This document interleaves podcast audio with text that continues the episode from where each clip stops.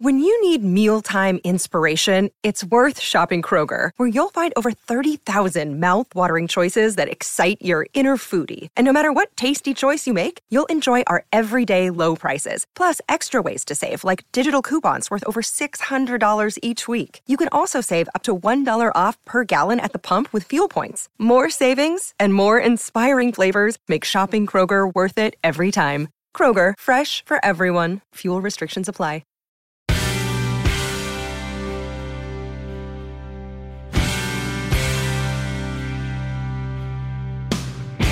Twas the day before Christmas, everyone. Happy holidays, and thank you for joining me. I have got the perfect guest as we celebrate the season and count the hours down to Christmas, especially if you're getting into the spirit by listening to the classic Christmas songs we all grew up singing in church and, of course, listening to the radio. My friend Raymond Arroyo has a very impressive album called Christmas Merry and Bright, and he's been really busy playing shows across the country with really amazing guests along the way. So I thought it would be perfect to talk to Raymond about how he put this holiday extravaganza together, the background of the music he covers, and his journey of how he got to Fox News. It's quite fascinating. You can also see Raymond and I on Fox Nation's Great Christmas Challenge, which I promise will not disappoint. A great program to watch during this holiday season. So please welcome my good friend, Raymond Arroyo, on the Janice Dean podcast. Raymond Arroyo, you made the Dean's List. Oh, my goodness. This is a thrill, Janice Dean. Thank you for having me. So I've wanted you on the podcast for a while now, but then when I found out that you have an album of Christmas songs, I thought, is there anything this man can't do? Well, maybe there are a few things he shouldn't do, but like dancing and cooking, Janice. Those are things I should never do. But this was fun. You know, this came out of, on my annual Christmas special on EWTN, I have a show there. I have sung with Andy Williams and Johnny Mathis and my friend Aaron Neville. But this was just, you know, one-offs at the end of the show. It's like a throwaway. But a record producer approached me and said, would you consider doing an album of all Christmas songs? And at first I thought she was joking, but I said, all right, well, let me look at it and see what we might do differently. And in my distant past, Janice, 25 years ago, I did musicals. I was trained as an actor. I've heard. Tom Shalou filled me in. Oh, don't believe everything Tom tells you. But in fact, one of the Fox Nation, do you know the Fox Nation executives, Sean McCourt? Yes, who did the Christmas. Yep. He did the Christmas Showdown for us, and he does American Built and all this stuff. I actually cast Sean McCourt in a play and directed him in a play like 30 years ago. Holy moly. It all comes around. It's full amazing. Circle. Yeah, but I did a deep dive into so many of these Christmas songs. I pulled them like text, Janice, and I just figured out, what's the dramatic movement here of these songs, and what don't we know about them? And when you look at the context, when they were written, why they were written, the time period, and who wrote them, the whole song starts to shift on you. So I got together with Kevin Koska, one of the great arrangers in Hollywood. He did The Greatest Showman and Jungle Book and Lion King. He came in and did 12 beautiful arrangements for me, big band, classic arrangements. And we sort of reframed these Christmas songs, in my conception, as they were originally intended to be conveyed. Well, give me an example. Okay, I'll give you a glaring example, and then a profane, and then a sacred one. Okay. Jingle Bells. We know Jingle Bells. You've heard it 1,001 times, right? Mm-hmm. I didn't realize Jingle Bells was written by James Lord Pierpont. Pierpont is the uncle of J.P. Morgan, the great banker. It turns out James Lord Pierpont was something of a womanizer, and he loved to sit in a tavern in Medford, Massachusetts. That is where he wrote the song One Horse Upon Sleigh. And he wrote it because down the middle of Main Street in Medford, when it would snow, they would have drag races in the snow. And Medford, Massachusetts, at that time, at the turn of the century, was known for one thing, rum production. So when you break the song down and when you look at the lyrics and consider who this guy was and that the song was written in a tavern, you quickly realize this is a drag racing, girl chasing, drinking song. It is, Janice. And people say, oh, come on, you're making that up. My wife says I'm ruining Christmas for everybody. I'm not. When you look at the third verse is, now the field is white. Go it while you're young. Take the girls tonight, plural, and sing this sleighing song. I mean, it's all about getting girls alone in the snow in your sleigh and drinking rum. And it was so innocent before I talked to you. I know. It kind of dirties it up a little bit, but it's fun. It's all good fun. Okay. But what we did was kind of lean into the seductive kind of fun, randy nature of the song. And it did give it a different bounce. So you tailored your singing capabilities to sort of that dirty rum drinking event? Well, when you're singing with 20 pieces, Janice, you just breathe deeply and hold on for dear life. I mean, the rhythm of that song, it's so propulsive. It kind of builds. It's almost like it's like Count Basie meets Louis Prima. It's kind of a mad, frenetic build, and then it explodes at the end. So you just have to sort of, I equate it to surfing. You grab the surfboard, that wave's coming, you jump on it. Sometimes it's really high, sometimes it's crashing over you. You just have to keep riding it and stay on the board. That's your job as a singer. And it turned out well. It's a fun, people love it, and they love it live. It's a very different experience performing it live. Okay, give me another example. Okay. Another is Hark the Herald Angels Sing, a song, I took for granted. I had never heard the lyrics, Janice. And part of why I wanted to do this album, why we called it Christmas Merry and Bright, is because I think the times are so dark right now. Mm. We need that light. We need a little hope and inspiration. And what I discovered in so many of these songs is that they're actually beautifully rendered and written. Hark the Herald Angels Sing was written by Wesley, the founder of Methodism. He was a deacon in the church at the time. And when he wrote it, it's an expression of deep faith. And there's a line in it that's almost Shakespearean that I'd never heard.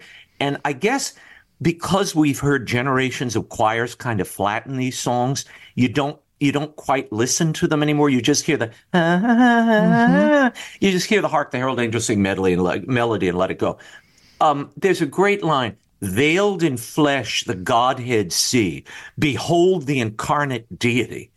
And when I heard the kind of majesty of that song, the dynamic, it's really a cry of excitement and a burst of joy that God has come among us.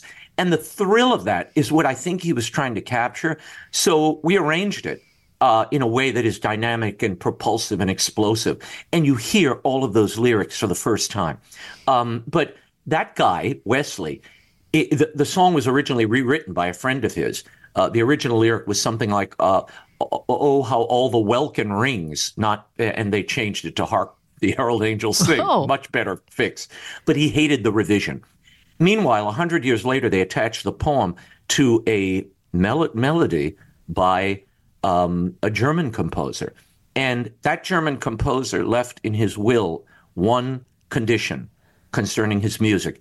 It was never to be used for religious purposes. And it was. So you had a lyricist who didn't really like his lyrics being changed and a composer who would never have approved of the song turning out this way. And yet their greatest creation is Hark the Herald Angels Sing. It's almost like you need a book to accompany this CD, this album. Yeah, I was kind of amazed by some of this. Like Christmas Time is Here. You know that beautiful song. Mm-hmm. It opens the Charlie Brown Christmas. Yes. We've heard it our whole lives. That was a song that almost wasn't. Lee Mendelson, the producer of that tune, the producer of the special, hired Vince Guaraldi, the jazz musician. Yes. He was very kind of a marginal figure. He had one hit, and Guaraldi had that one hit. Mendelson heard it on the radio. Lee Mendelson went to him, asked him to compose music, and he composed incidental music. But when Lee heard this little snatch of music, Christmas, which became Christmas Time is Here, he said it really should have lyrics, and he couldn't find anybody to write them. So Lee Mendelson went home and sat at his kitchen table and wrote those lyrics out, and they recorded it the next week and slipped it into the special 1 week before it aired.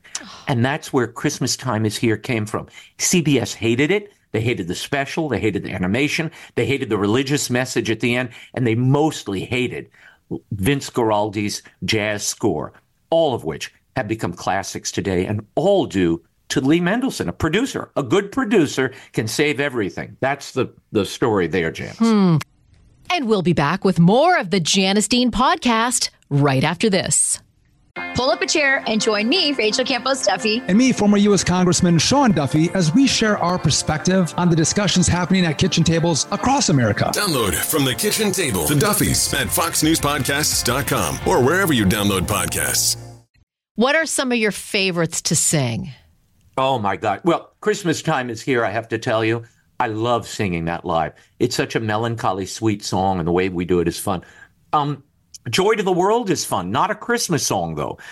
We sing it every Christmas, but it's actually a resurrection song. They wrote it about the second coming of Jesus, not the first. Oh, wow. But, yeah. And they stole the melody from Handel. So it's interesting. A lot of these classic Christmas carols, they were kind of pirated music. After things fell into, public domain, they kind of attached a great melody to a poem that already existed and created something new. I'll tell you something so great, though. I opened the show with Deck the Halls. The album opens with Deck the Halls, because I think it's the classic Christmas carol. It's the one everybody kind of knows. It's the one that I think's been around probably the longest. And Deck the Halls is not a Christmas song, though, either. It and Joy to the World are not. Deck the Halls is actually a New Year's Eve song. And the original lyrics, which I discovered, well, this is a family show, so I really can't tell them, but it opens with something, "Oh, how soft my fair one's body parts." And that's the open of the tune. They changed it to Deck the Halls. Oh, it's a much better fix. Oh, yeah. It was about rolling around in clover with a girl on New Year's Eve, celebrating New Year's Eve. That's what Deck the Halls is about. The third verse they actually kept pretty much intact, which is "Fast away the old year passes. Hail the new, ye lads and lasses." Okay? So I'm sorry to shine new light on these songs. Who knew? Well, they do, again, songs evolve. And so they rewrote the lyrics. They kind of gave it a little Yuletide edge, but it really is still about the end of the year. But I love it. It's a great way to open a show.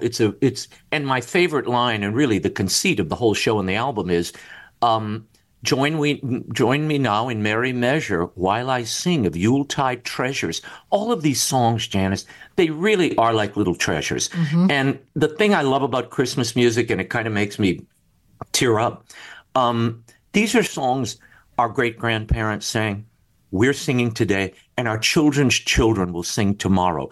There is no other genre of music that has that power.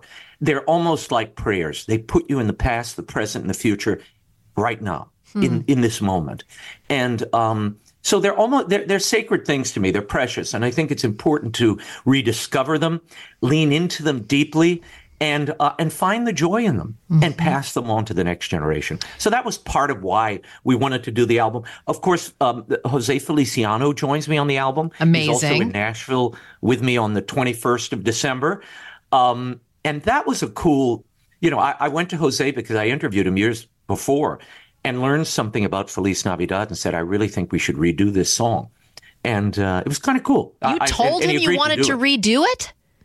Well, at first, I have to tell you, he kind of pushed back a little bit. Okay. But I said, Jose, I am restoring these songs to what I think their original conception is. And you told me years ago you wrote Feliz Navidad under duress. He had 10 minutes to write a Christmas song. He wrote Feliz Navidad in 10 minutes, Janice. What? How'd you like those royalties? That's the best 10 minutes of his life. Amazing. But he said, in my head, I was seeing my brothers and my mom and dad and I celebrating Christmas on the shores of Puerto Rico. We would drink rum, we would beat on little instruments and sing Spanish carols outside. And I said, Jose, I've heard that song millions of times. That is never the visual or musical image I've gotten in my head. Can we reorchestrate it and do it in a very gentle bossa nova style where we come in and you can feel the palm tree swaying and the warmth of the fire burning in front of us? And he agreed to do it. And not only that, he joined me on the album and accompanies and sings with me. So it's like two brothers singing on the shores of Puerto Rico. It's a lot of fun. It's That's beautiful, amazing. Tender rendition. I Sweet. Mean, and kudos to you for having the guts to be able to do that. I mean, that's, you know, you must be sure of yourself to be able to go to a songwriter like him who wrote the song and say, hey, like, I think we should, you know, do something with this a little bit different. You know, that's good for you. Well, he was, you know, and look, it's the mark of a great artist to be willing to look again. And I mean, Jose's song, Feliz Navidad, by the way, Janice, is the #1 downloaded and played and streamed song of Christmas just this week. So he certainly didn't need me to revive his song. But it was amazing that he was willing to go and look at it anew and say, OK, maybe there's something here. And he came, not only did he agree to do it, you know, normally people agree to do it, but they go to their home studio and they send you a track and you sing around it. That is not what happened here. He flew into New Orleans, joined the band and I on, you know, in a little sound studio, and we recorded it together, all of us in the room.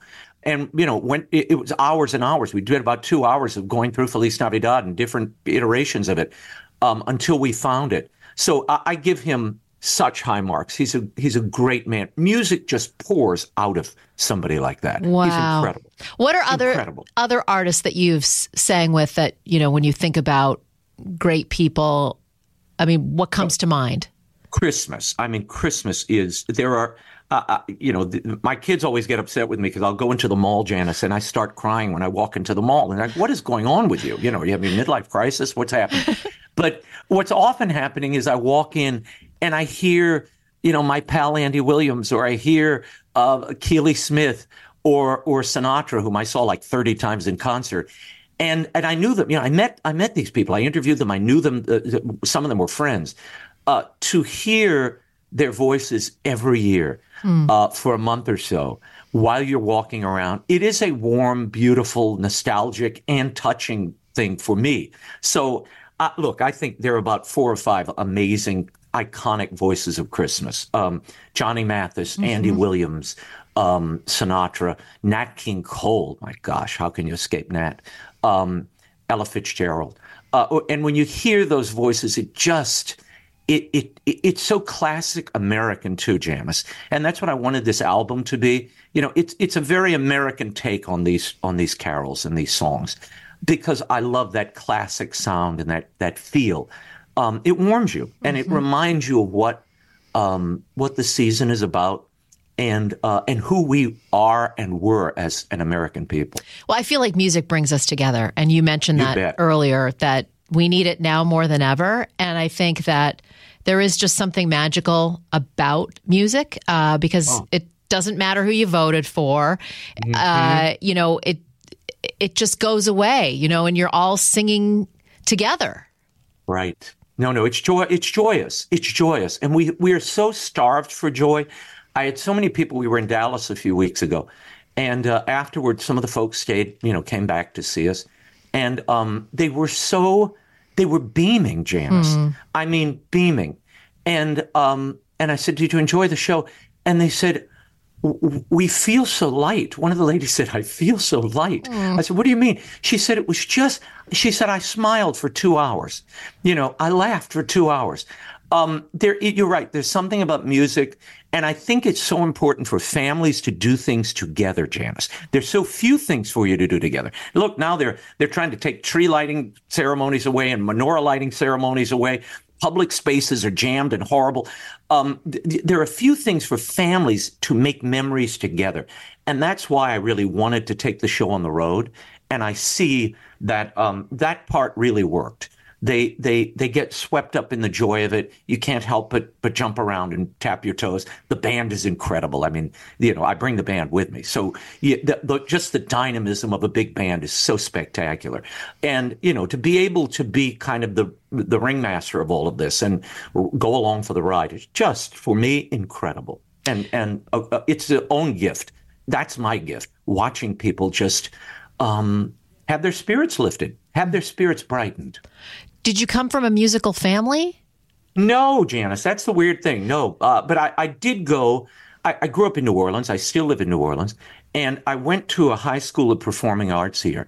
And the theater program that I went to was just above the jazz program. And in the afternoons, we would go down and hear and sit there and watch some of the jazz classes. And Ellis Marsalis ran the jazz, vertical.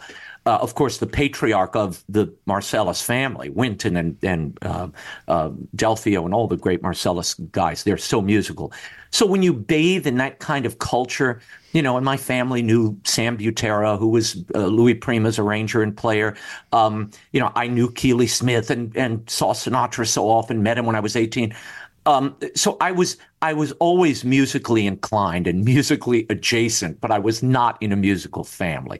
I still don't play any instrument. I barely read music, but the instincts are kind of okay. They get me through. When did you know you could sing?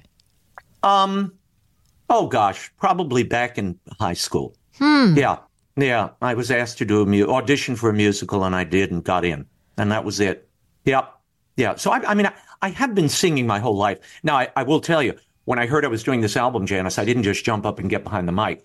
I went back to vocal training, which I hadn't done in 25 years, because, doing what we do, you don't have to have that capacity of, breath, because you don't have those long phrases. But when I was acting, when I was singing, you do need that kind of well of breath to carry you from one phrase into the next phrase, into the next. And so getting in touch with that took a couple of months, but we found it. It's like getting back on the bike, and then it's about timing. You kind of just pace yourself and find, where do I breathe here? How do I accommodate this phrase? Get out of the way, the band's coming. Sinatra used to say, singing with a band is like dodging thunderclaps. I agree. And you've got books too. You write children's books. I mean, I'm in awe of everything that you do. It's kind of yeah, but it's great, Janice though. Dean, we have all of your froggy books. Don't lie to me. You have You're an amazing writer. You shouldn't ever be in awe of me. I've seen your output. And I'll tell you something, if I can brag on you for a second. One of the things I love about you in the mornings, you bring such joy. You bring joy and you bring happiness when you appear. And I know it's not always easy, because, particularly what you endured during COVID and we all have our personal crosses, but you never see that when you're on air. You are a burst of joy in the morning, and you lift so many hearts. So I've always been in awe of that. Aw. Well, I feel the same about you. I mean, your relationship with Laura is very...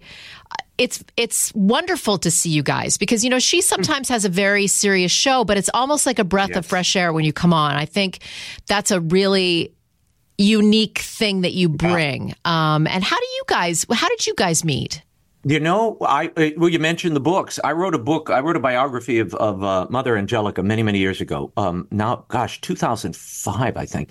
And I was invited to go on Laura's radio show. So we met on the radio. And I went into studio. I did the segment. It went really well. She said, "Can you stay for another block?" I said, "Sure." And then she said, "Well, you want to stay till the top of the hour, and we'll do, we can talk about some other topics." I said, "Okay." I mean, that relationship, that kind of brother-sister thing. I mean, she calls us the evil Donnie and Marie. That's probably right. We've always had that kind of wise and playful relationship with each other, where I'm unafraid to kind of poke her, and she's unafraid to poke me back. We make fun of each other. We have a good time. But it brings something out in both of us, and you can't fake that. That's either there or not. And Janice, there are a lot of people. There are times when you kind of have to fake it. Our relationship and that chemistry was there really from the beginning. And I started popping into a radio show regularly, and then I had a standing spot in it, and then. Actually many years ago, Laura did a summer replacement before Glenn Beck. We were the original five. She did a thing called Just In, and it was a fun show for about 3 weeks, and Roger Ailes wanted us to continue, but we had just had a new daughter, and Laura had adopted her first baby, and the timing just didn't work out. And lo, all these years later, here we are, So things, I think Providence... makes space for what's supposed to happen. You mentioned your family. What are you guys going to be up to at Christmas? Oh, my gosh. Well, I got to get through the Ryman date on the 21st of December 1st. Wow, that's a big deal. That's amazing. No, I'm so excited. Jose Feliciano's coming with me, and you know the Ryman is such a historic, iconic house. I mean, the mother church of music, the original Grand Old Opry. I mean, we were at the new Opry for the Patriot Awards recently, but that Ryman is something special. So we're going there on the 21st, and after that, I'm coming back home to New Orleans, and we're just going to chill and relax together. My son's getting married in April, and he's bringing his fiance with him, and all the kids will be back home. So I'm looking forward to just relaxing and for once not singing that week, Janice. I think my wife, that's the thing. She keeps saying, I can't wait for Christmas to be over so you'll stop singing these darn songs in a loop. Because I do sing them all the time. I've been singing them since June. I mean, the poor woman, you know, she gets a special gold star. So then do the songs get packed away until the next year? Or is there going to be a volume two? Well, I have to tell you, Janice, I don't ever really pack Christmas songs away. All my kids think I'm nuts. I listen to Christmas music all year round. Wow. Yeah, I pop it in and out. So I really do love this music. I do. It's, to me, it's just, you know, it's heartfelt. It's sweet and heartfelt and innocent and true. And it points to something that gives real hope. It always lifts my spirit. So I always have it in the playlist. I mean, I'll listen to Frank and Ella. I mean, you get in my car, it's like a time machine. You know, I got Sammy Davis and Dean Martin and then popping in, you know, interspersed are Christmas songs. So I love Christmas music. I never really put them away. And yeah, we've been approached to do a second album because this album, amazingly, Christmas Merry and Bright. You can go to the website, RaymondArroyoChristmas.com. There's a trailer there, the making of, the album, the tour stuff is all there. But Janice, what I discovered is people, I think, are hungry for something classic at Christmas. And the album, it hit Billboard's holiday and jazz charts at the top of those charts. And then we have been the number one best-selling jazz recording on Amazon for 2 months straight and at Barnes & Noble. I mean, it's been incredible. Wow. So to even be in the company of like Ella Fitzgerald and Sinatra, I mean, to see those people there, I mean, it just brings tears to my eyes. Just being on that list, forget, you know, ranking on it. But I think that's what it is. People are starved for something classic that doesn't demean or diminish these songs. Look, a lot of times these Christmas songs are rendered with just rhythm. You know, they lay a beat track over them and they just kind of sing along. No, we sing them. We sing the song itself and serve the song. And I think you have to do that. And the great singers did that, the memorable ones anyway. What's on your bucket list? Is there something that you haven't done? I don't know. This was certainly on my bucket list, but I didn't know it. You know, I thought I'd put this part of myself kind of in the trunk and packed it away, Janice. You know, I never thought I'd sing, certainly not professionally, publicly. Wow. But it's been great. I mean, it's been an amazing experience because, you know, when you sing, look, when we talk, and I love that, you know, we can give people a little levity in the evenings and on air and give them something to think about, a new perspective on things. And that's great. But when you sing, you are giving people a little bit of your heart. It's actually very vulnerable and personal in a way that, you know, what I do day in and day out is not. You know, you kind of plan that and script that, and it's fun, and it's a part of you, but it's not a big part of you. When you sing and dig deep into these songs, particularly in front of an audience, it's revealing, and you're like, oh wow. I'd forgotten about this. You know, I'd forgotten what this felt like. Look, that's been a great gift and blessing for me this year, just to sort of rediscover that. And we'll see. Yeah, we'll see. I mean, it's something I'd like to continue doing. I don't know if I'd want to do it full time because it is grueling. I mean, I have nothing but the greatest respect for people who hit the road and just, you know, just do week after week after week or just grinding it out on the road. I don't know how you do that. That's hard work. It really is, particularly for if you're a singer. Yeah. Unbelievable. I'm so impressed. You know, we had a fun time at the Christmas Challenge. Was it the Christmas Challenge this year? Was that what it's called? Showdown. Showdown. That's right. Showdown. I thought it was a throwdown. You and Fela, or was it Pyro? No, it was a Pyro. Yeah. It was not Pyro. And if you haven't seen it yet, I highly recommend watching the Christmas Showdown because It's so much fun. And I talked to Jimmy Fallon about it. You know, we get this email in August where it's like, I have so much to do. It's not even Christmas, and how are we going to do this? And you get here, and the halls are decked in Christmas decorations, and then you see your friends, and you have a great time, and it really was so much fun. And Janice Dean is like decked out. She's a walking holiday. We just have to say that. If you haven't seen the outfit, you must go to Fox Nation and see it. And spoiler alert, the only reason Janice Dean is pushing this is because, well, I won't tell you who wins, but you can guess at this point. Well, now you know. I've done it 2 years in a row. So you'll come back well-versed, and maybe you and I will be on the same team next year, and we'll just I hope so. We'll kill it. I hope you look, I was so impressed. Not only does Janice Dean come with prepared remarks, I mean with jokes and everything. She brought props. Oh, yeah, props. It would be devastating in a courtroom. Don't let her near a courtroom, obviously. Let me just say. Oh, Raymond, you're such brought the props. You're a delight. So how can people get information if they want to go? How long are you touring for, up until Christmas? Well, I'm doing on the 21st of December, Ryman Auditorium. As the Southerners say, Raymond at the ramen. So I'm going to be at the Ryman Auditorium on the 21st with Jose Feliciano and the band and some special guests. You can go to RaymondArroyoChristmas.com, and information about the album is there. But you can find the album on Spotify or Apple Music, or wherever you get your music, it's there. I'm so proud of you. Good for you. Thank you, Janice. It's fun. It's been a joy.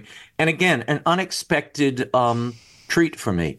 It, like I said, it kind of uncorked something I hadn't thought about or really utilized in a long time. Well, that in itself is nice. A good lesson, that we're never too old to pick something up again. Yes, that is the lesson. It's never too late. And the timing might be right now when it wasn't then. So you have to kind of embrace it and run at it when it comes at you. Yep, absolutely. Raymond, it's been a pleasure. Merry Christmas to you. Let me know when you're in New York again, and I'm going to be listening to your Christmas album. Oh, thank you. Well, go make merry and deck your halls, and thank you for having me on. Merry Christmas to you and to everybody listening, and I'll see you in New York soon. Sounds good. Thank you, my friend. Thank you, Janice. Thank you, Raymond, for spending some time with us this Christmas Eve. If you have not downloaded or listening to his album, Christmas Merry and Bright, I highly recommend it. And I knew Raymond was talented, but I'm even more impressed listening to him sing. Coming up, a bonus Dean's List recipient who helped decorate a veteran's house in red, white, and blue. A few weeks ago, my sister-in-law, Donna, texted me and said she had a person who should make this week's Dean's List. She had heard about a man named Mickey that for the first time in his life couldn't manage to put up the Christmas decorations because of his bad back. They couldn't afford to hire someone professionally, and they were looking to see if Donna knew of anyone that might lend them a hand. So Donna reached out to our mutual friend, Jennifer Harrison, who does a lot of advocacy and charity work within her community, and she knew the guy to call. Sean Henderson has been installing Christmas decorations and lights for decades as a day job, but on the side, he's been helping the less fortunate with an event called Christmas Magic. You're going to love this story, so please welcome Jennifer Harrison and Sean Henderson to the Janice Dean Podcast. Jennifer and Sean, how do you know each other? Jennifer, you tell me the story. Sean and I actually went to school together, and we still live in the same community that we grew up in. Through my advocacy, I've become partners with many different organizations and fabulous people. And Sean and I reconnected after a while and learned of some of the things that we were doing and started collaborating. So I told the story about how Donna, my sister-in-law, called you, Jennifer, because she needed some assistance with a World War II vet, 93 years old, and he couldn't put his decorations up this year. And she was looking for somebody that might be able to help. And you were like, I've got the guy. I have the guy. Sean is always the go-to guy whenever anybody needs help in these kinds of situations. Aw, Sean, tell me what you did for this wonderful man, first of all. Well, I really didn't do nothing except send my wonderful team of guys out there to decorate his house red, white, and blue. But something like that is really important. I know you say that it wasn't a big deal, but for him and his wife... and for Donna, my sister-in-law, I mean, really enjoyed it. Yes, my guys were like, they were overwhelmed. They were so happy, and that's what changes their look at Christmas and giving and being a good person. Yes. So I love these stories. It's really important to us. Yeah, I love doing it, and now they're seeing how I enjoy doing it, and now they're being more prone to donate their time to help me with stuff like this. Mm-hmm. And they see how much joy it brings to people. Like, that family was so happy. It was an honor to do it for the man because he served our country. That's the least I could do is put up his Christmas lights. Yeah, but you know what? It's a special person because Donna said she called you and it was like nothing. You didn't even think about it, even though you are busy with, you know, a job that you do every day. This is your busy season, installing Christmas lights across the state. And you just were like, yeah, I'll make time. I'll make sure that I have guys to do that for them. And you went out there yourself. Yeah, the big thing is, you know, Jen always helps me out with a lot of things. And if she calls me, I'm going to make it happen. So she has a lot to do with it. We both collaborate, like she said, with a lot of great things and positive things that better the community, better younger kids and adults to growing to be better people and protecting people like she does. With her victims advocacy organization and everything that she does and I do, it's really a great thing. And of course, we have a lot of people underneath us that really make it happen. Mm-hmm. Jen, what is it about Sean that makes him so special? I think he really he's so humble, as you can tell. And I really think that he just doesn't give himself enough credit. I actually might start crying when I think about all of the lives that he's touched. A couple of years ago, we had a mutual friend whose son was dying of cancer and loved fireworks. Sean was able to actually get permits and put on a firework show in front of this kid's house, which was one of his last and magical memories. The things that he does are just unbelievable, what he can get accomplished and the lives that he touches and the joy that he spreads. And like he said, it's kind of infectious and contagious because then other people get involved through volunteering or if he pays them out of his own pocket, and they see the joy that it spreads and provides for these people who are in dire circumstances, and then they want to continue on that path too. Mm-hmm. Tell me about. Let me just integrate here real fast about that story about that young man Bradley. This is how you believe in miracles. This little boy couldn't walk for 6 months. He had a brain tumor. I forgot what it was called. And we brought him out there on this big king chair and a float that lights up. We were DJ singing. A whole parade of people's awesome. Did a fireworks show. That was his favorite thing, and we made it happen. We actually did it twice because he asked for one more. And I did it when I wasn't supposed to, but I did it anyway. And so this little boy was sitting down in the chair with his family there, and he really couldn't walk at all. And when the fireworks were going up, this little kid stood up and walked. His father fell to his knees. He couldn't believe it. Like a miracle of God, he got up out of that chair and held on to the fence and just watched with a smile on his face. And that changed everything for everybody that was there. Every person that seen that young man stand up and walk when he couldn't to that fence, just to see something that in his heart and his mind, he wanted to do. So that shows you it's more than just like talking about it and being about it. It's just like some kind of power. Like God just came down and blessed this boy to walk across the street to see something for the last time. Mind over matter. It's your brain is a fabulous thing, and we only use about 9% of it, and it's crazy. But that boy mustered up the energy and the courage to walk across that street. I'll never forget that the rest of my life. Wow. And that's something that you gave to his family, Sean. It's amazing. Yeah, they're coming to the parade this weekend for another young man that we're doing on Sunday in Santa Mauritius. He has cancer, and we're going to remain positive on it, and we're going to do a parade Sunday, and it's going to be a fun time, and the kid's going to have a great time.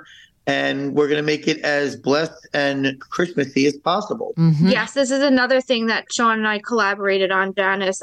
My son plays football, and one of his team members was diagnosed with metastatic bone cancer. And actually, it's a miracle the way that they found it, because it was due to a football injury. Otherwise, they wouldn't have found it in time to even be able to treat it.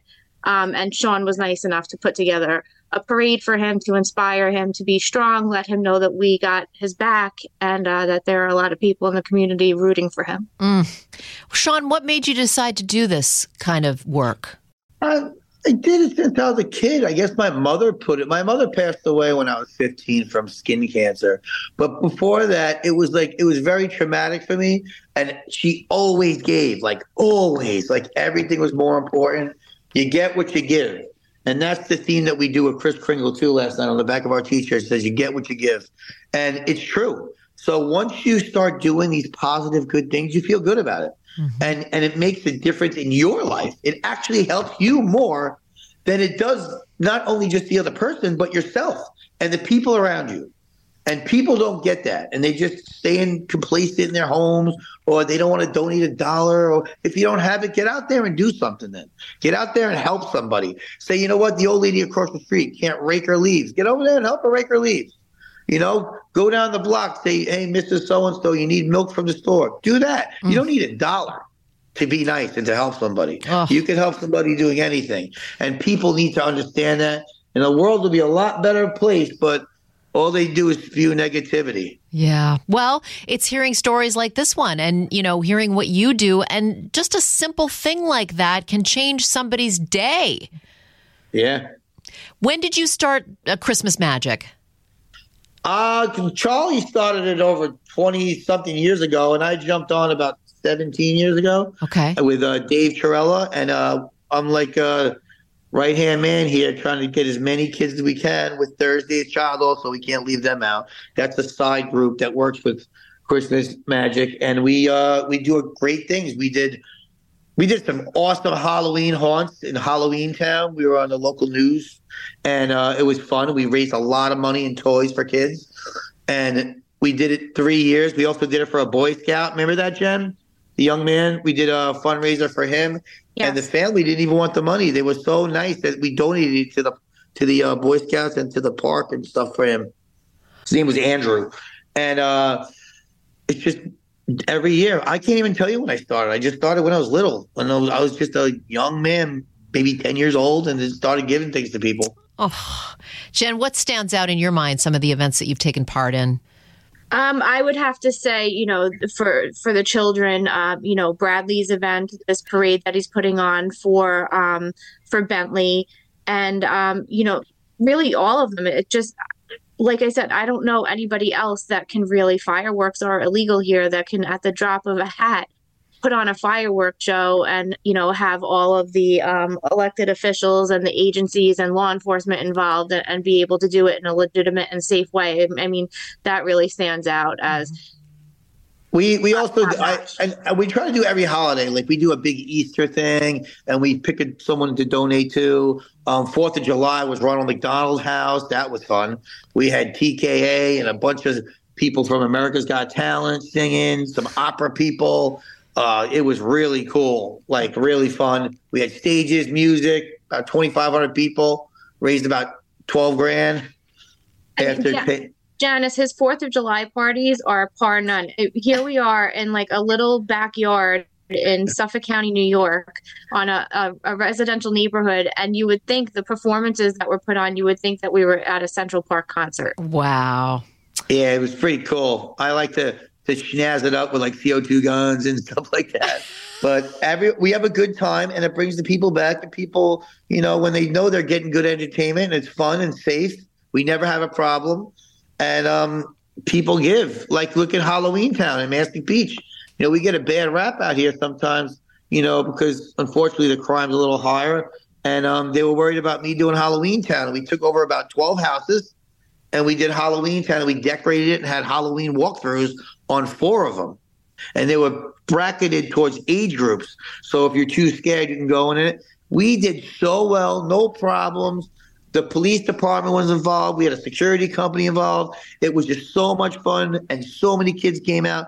And I'll be honest, we had, for years, I've had about 20 to 30 kids from National Honor Society get their out community service hours through me, and they loved it so much that they actually invited me to the graduation and sat me in this little VIP section, and that was one of the coolest moments because every one of them wrote a letter. It was really wild. What a great story. How can people help out if they want, you know, to donate or if they nominate someone? How does that all work? Well, you can nominate people. You could go on the inbox to Holiday Productions LI on Instagram. There's also links on there that you could donate money. On my page, I have a Venmo. It's Sean Henderson 41. I'm dressed as a Grinch. It's kind of funny. And you could also go on ChristmasMagic.org, and at the bottom, you could do an Amazon Make-A-Wish. Or just make a child's wish come true on the right-hand side. You could donate to that with your credit card. On the left-hand side, you could pick a toy and make a wish. And you could also contact them and myself or Charlie and just donate toys and have a good time. Mm. And Janice, all of the organizations that he works with and the links that are provided are legitimate registered 501c3s. All 501c3s. Ah, I'm so glad, you know, Donna called me and said, I have somebody to nominate on the dean's list, and here's what he did.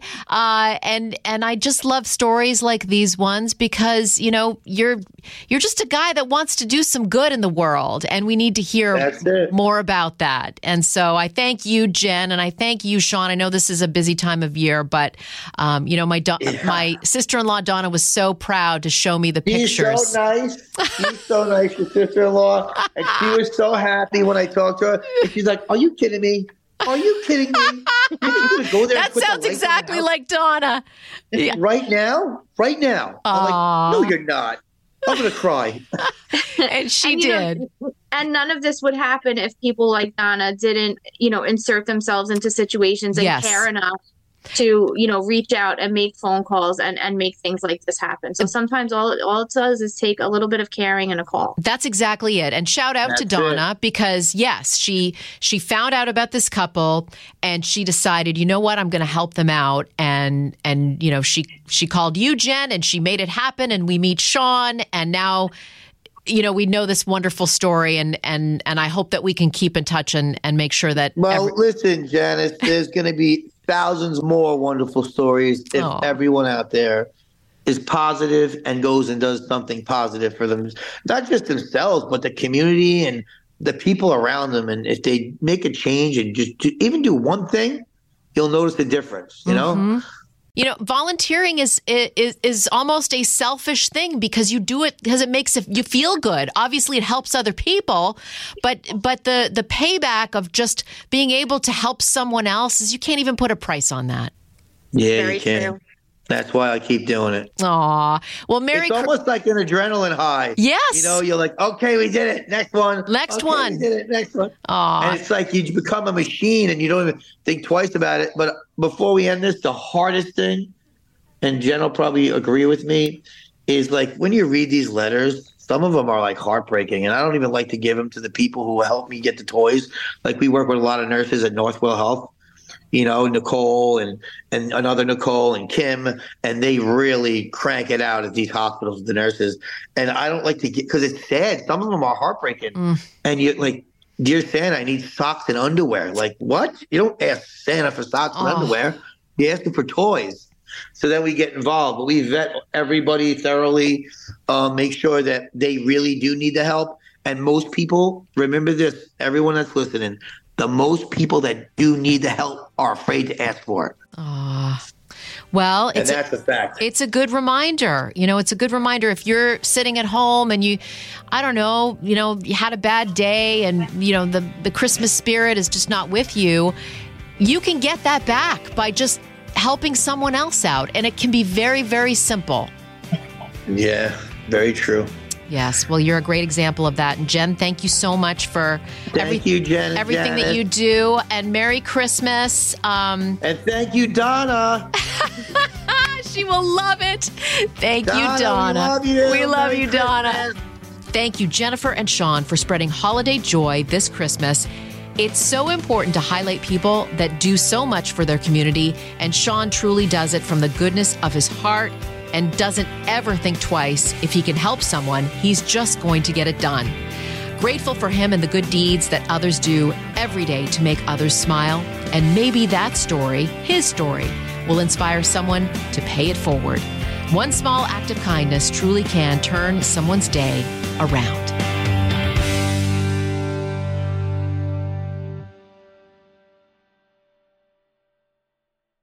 From the Fox News Podcasts Network. Subscribe and listen to the Trey Gowdy Podcast. Former federal prosecutor and four-term U.S. Congressman from South Carolina brings you a one-of-a-kind podcast. Subscribe and listen now by going to foxnewspodcasts.com.